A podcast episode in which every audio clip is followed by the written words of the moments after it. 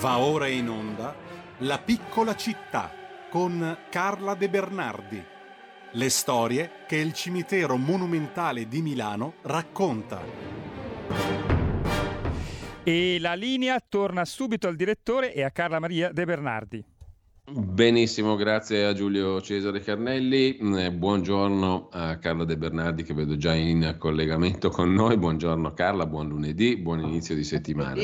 Buon febbraio, buona settimana. E allora torniamo, visto che l'arte contemporanea al Monumentale di Milano eh, è amplissimamente rappresentata, non bastava una puntata, ce ne vogliono almeno due. Torniamo a parlare di questo oggi, no? Io direi di sì perché... Ah, tra l'altro c'è anche un appuntamento, ho visto, curiosando, lo ricordo intanto chi, per chi ci ascolta, il sito di riferimento amicidelmonumentale.org, ma anche la pagina Facebook di Carla De Bernardi che trovate facilissimamente, c'è anche un appuntamento per domenica 13, poi forse ce ne parlerai, no? Guarda, ve ne parlo subito così via il sassolino della scarpa, il dente, chiamiamolo come vogliamo, perché io eh, è anni che faccio questa passeggiata di San Valentino, proprio mi è venuta come intuizione anni fa e avevamo avuto anche un grande riscontro sulla stampa perché era una cosa strana andare a San Valentino al Monumentale, però tutti gli anni lo facciamo e quest'anno mi sono detta eh, cosa racconto perché la, insomma riproporre eh, lo stesso appuntamento ero scettica. O oh, abbiamo due turni da 25 persone e altre persone in lista di attesa perché la prenotazione è obbligatoria perché ci sono ancora limitazioni di posti e poi perché noi prendiamo le radiocuffie per evitare che la gente mm. si sputacchi addosso. E quindi abbiamo più di 50 persone e sai perché? Perché ho avuto un'idea e secondo me le idee buone, non secondo me, le idee buone vengono premiate e poi rubate, che è giusto perché se ti rubano un'idea vuol dire che era veramente buona. Infatti altri vanno a San Valentino.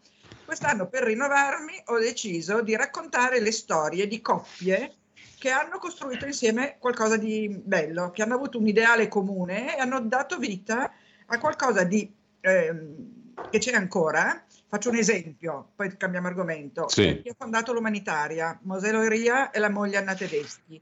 Eh, Turati e Kulishov e coppie così che andiamo proprio a raccontare le loro storie, oltre che a vedere delle tombe bellissime di abbracci, baci, baci sensuali, ultimi addii, mm. eh, arrivederci, ci vediamo dall'altra parte del, del, del cielo. E, e, detto questo, se qualcuno vuole venire, scriva a prenotazione Amici del Monumentale, perché magari facciamo anche un terzo turno, perché abbiamo veramente tante richieste. Quindi, Bene, per domenica prossima. Venite a baciarvi al Monumentale.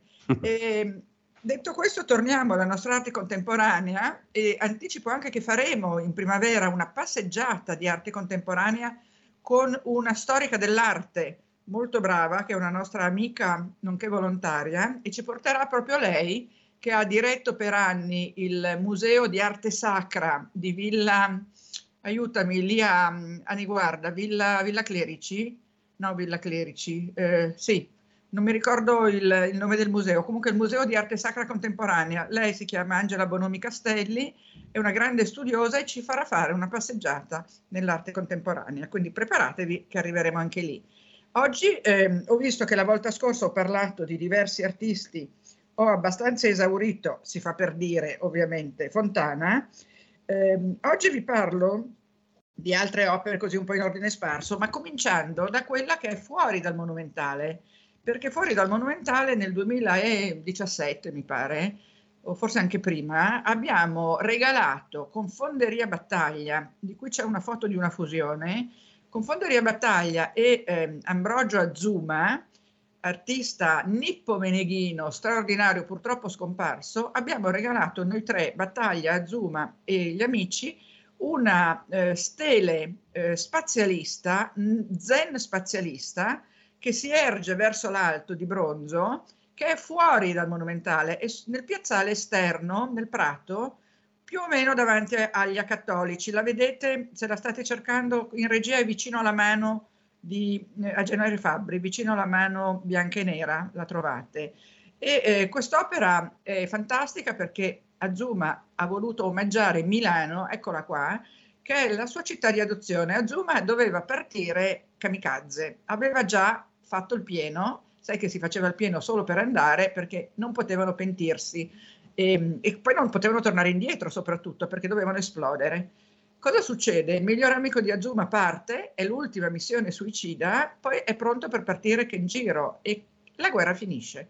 Kenjiro, invece di essere tutto contento, come sarebbero stati probabilmente eh, eh quasi tutti, ma non i, i, i giapponesi, kamikaze, si dispera perché non ha potuto fare quello che il suo imperatore, che per lui era Dio, eh, gli aveva chiesto, cioè di immolarsi per la sua patria disperazione qua, disperazione là, prima pensa di suicidarsi comunque perché tanto ormai l'aveva deciso e quindi tanto vale andare fino in fondo, ma poi invece un'illuminazione dice vado. E dove va? A Milano. E perché sceglie Milano? Ce lo racconta lui, io l'ho conosciuto bene, era una persona ma non deliziosa di più, era soave, ti guardava con uno sguardo di un, aveva più di 80 anni, è morto che ne aveva qualcuno in più, ti guardava con lo sguardo di un bimbo e ti diceva delle cose talmente semplici, proprio quelle da maestro zen, quelle piccole frasi, ma non quelle banali, capito? Quelle proprio che vanno in profondità. Allora Zuma decide di venire a Milano.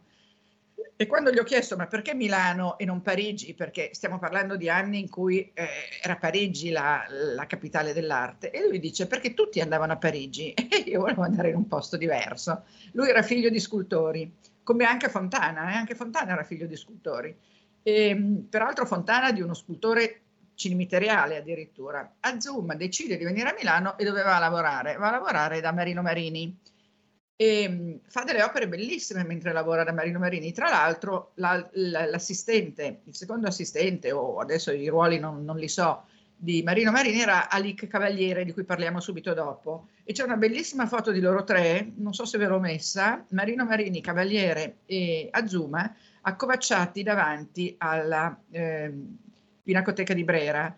Cosa fa ehm, il nostro amico Marino Marini? Eh, Azuma scopiazza Marino Marini, perché ovviamente, ecco, questa è la Fonderia Battaglia, una foto storica, quando hanno fatto questo grande cavallo eh, di bronzo. E um, Azuma scopiazza Marino Marini, fa delle opere bellissime, io le ho viste, e, um, però sono nello stile di Marino Marini, cioè non c'è niente di nuovo. Marino Marini gli dice a un certo punto fuori dalle balle, vattene e lo scaccia, ma non lo scaccia perché gli sta antipatico, perché non è bravo, perché è cattivo, lo scaccia perché gli dice tu hai sicuramente un'arte tua personale, sei troppo bravo per stare qui a copiare il tuo maestro, quindi vai e esprimiti. E cosa fa Kenjiro che nel frattempo aveva fatto amicizia con Fontana e quindi aveva conosciuto l'idea spazialista di mettere l'arte in, in dialogo con il con, con, con il contesto, eh, diventa un pittore zen spazialista, cioè mette la sua filosofia al servizio dell'arte e l'arte al servizio della sua filosofia. Questa stele che c'è nel giardino è un eh, alto obelisco che è fatto di bronzo, fu- fuso da Fontana, da Fontana, scusate, da battaglia, e ha dei tagli e dei fori che sono simili, sicuramente ispirati da Fontana, ma realizzati in, in modo del tutto nuovo e eh, personale. Cosa rappresenta questa stella? Rappresenta la vita, cioè la vita che sale verso l'alto, si compie in un cerchio che è la perfezione finale, però per arrivare a questa perfezione in alto deve passare attraverso le asperità dell'esistenza, che sono appunto le ferite, i tagli e i fori.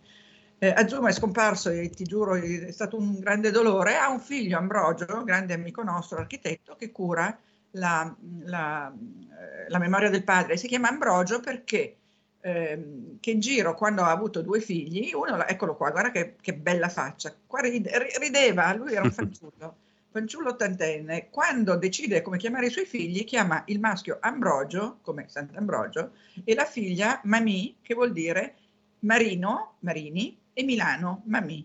Eh, e che poi anche Mamì, Mamì, Mamì, 40 giorni, 40 dili, come lei.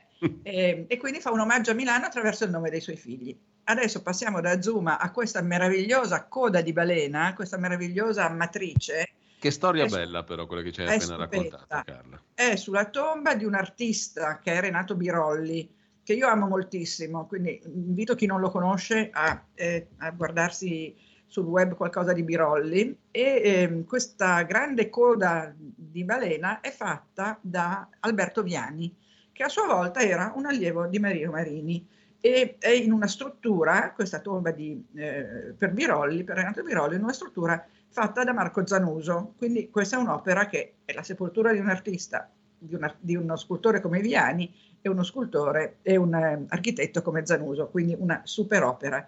Di superopere al Monumentale ne abbiamo tante altre. Di Arnaldo Pomodoro vi ho detto qualcosa, lui è vivente, io ho avuto la fortuna di essere a un suo compleanno agli Amici della Scala qualche anno fa, è simpaticissimo. E, e, poi l'ho visto anche in una conferenza a Brera con Ermanno Olmi, dove era stato un dialogo tra due persone meravigliose. Anche Olmi aveva questo viso di persona ehm, eh, di persona buona, di persona giusta, non so se l'avete presente, aveva proprio un, volto aperto, sereno, soave anche lui.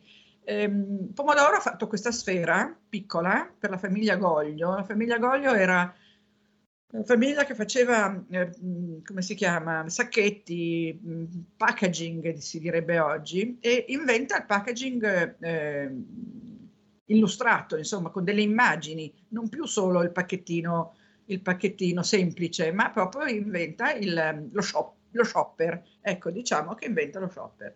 E mh, si fanno questa tomba di, di pomodoro, che è una piccola sfera rispetto a quelle grandi a cui siamo abituati, ma la poetica è sempre quella, cioè la perfezione del cosmo e dell'universo interrotta dalla, ehm, dall'azione dell'uomo, eh, che ehm, immette nella natura, nella perfezione della natura, il suo intervento, i suoi meccanismi e anche la base di quest'opera, di questa tomba è bellissima, perché anche la base, qui non lo si vede ma lo è, è una scultura altrettanto importante della sfera, quindi è una scultura composta, ed ha come una specie di faglia, come se questa sfera fosse caduta sulla Terra, come se fosse un asteroide che apre una faglia in, sulla crosta terrestre. Questo, guarda, potrebbe essere un mio delirio, perché può darsi che magari proprio l'amica Angela Bonomi Castelli mi dirà Carla ma ti sei diventata matta l'asteroide cosa ti sei inventata? Però è così che io lo vedo. Eh, Pomodoro ha fatto altre opere al Monumentale eh, e soprattutto ha fatto una bellissima edicola l'edicola Centemeri con ehm, il fratello Joe perché Joe Pomodoro e Arnaldo nascono come orafi e poi diventano scultori entrambi. Hanno fatto questa edicola che è una specie di baldacchino no? con un eh, mosaico in alto, un celino di mosaico che ricorda San Vittore in Celdoro, eh, che è in Sant'Ambrogio, che forse avete, avete, visto visitando la basilica. E questa eh, edicola è bellissima perché ci sono dei montanti, ehm, il, il, il tetto, chiamiamolo così, col mosaico, un altare centrale con una croce e tutto, tutti gli elementi, compresa la catena che collega i, i, piccoli pilastri di perimetro sono vere e proprie sculture e anche se vai dietro vedi che è tutto scolpito. Ci dovrebbe essere l'edicola Centemeri nelle foto, però io purtroppo da qui non posso, non posso essere io a, a, a, guidarle. È una specie di, di, di struttura molto leggera con dei pilastrini di bronzo e questo celino d'oro. Questo che state facendo vedere invece è un bellissimo salottino di marmo ehm, fatto da Igor Mitorai. Igor Mitorai, grande scultore scomparso da poco, bulgaro mi pare, non ci giurerei, però dell'est, eh, ed è un salottino meraviglioso dove ci sono due teste, un uomo e una donna, con le classiche, ehm, la, i classici stilemi di Mitorai, quindi la ripresa della statuaria classica, con degli inserimenti o, delle, o delle, eh, una lavorazione del, del marmo che crea delle ehm, dei quadratini, dei rettangoli in corrispondenza del cuore. Credo che tutti abbiate visto la grande opera di Mitorai davanti a Santa Maria del Carmine. Lui, eh, per protestare contro la mutilazione della, delle statue classiche che sono state mutilate nei secoli, ehm, fa delle statue, tipo quella di Santa Maria del Carmine, che sono mutilate in partenza, cioè mancano la testa, mancano le spalle, perché è un omaggio all'arte antica. Ecco la Centemeri. Guardate che meraviglia, è tutta una scultura, comprese quelle catenelle, che non sono catenelle, ma sono degli anelli scolpiti in bronzo, le colonnette che salgono sono sculture, l'altare è meraviglioso. Beh, e... Carla, Dobbiamo salutarci qua. Eh, oggi, so, eh, oggi so, è più eh. doloroso eh, che mai, a dire il vero, perché ti stavo seguendo rapito. Eh, dovete venire a vedere questa nostra passeggiata dell'arte contemporanea. Adesso proporre una terza puntata mi sembra troppo, però ci sarebbe ancora tanto da dire. Ehm, mio carissimo Giulio, facciamo una puntata più lunga e magari meno, meno con una frequenza meno, meno settimanale, no? Vediamo, vediamo, ci ragioniamo sopra perché in effetti la misura, la misura, del quarto d'ora comincia a essere un po' troppo stretta. Comincia a diciamo stringere. Diciamo eh, poi, sai che io ho un'altra, un'altra, trasmissione con voi, vogliamo dirlo? Eh sì, la Meneghina, debuttata settimana scorsa. Mercoledì, il mercoledì dalle 12.30 se non vado errato, sì, no? Tutti i mercoledì, abbiamo fatto la puntata pilota l'altro, giorno, l'altro mercoledì ed è nella Meneghina sarei io che sono nata a Alessandria d'Egitto, ho vissuto a Parigi, sono arrivata a Milano a 12 anni però di papà milanese, di mamma romana, di nonno napoletano, di bisnonna greca, però sono meneghina.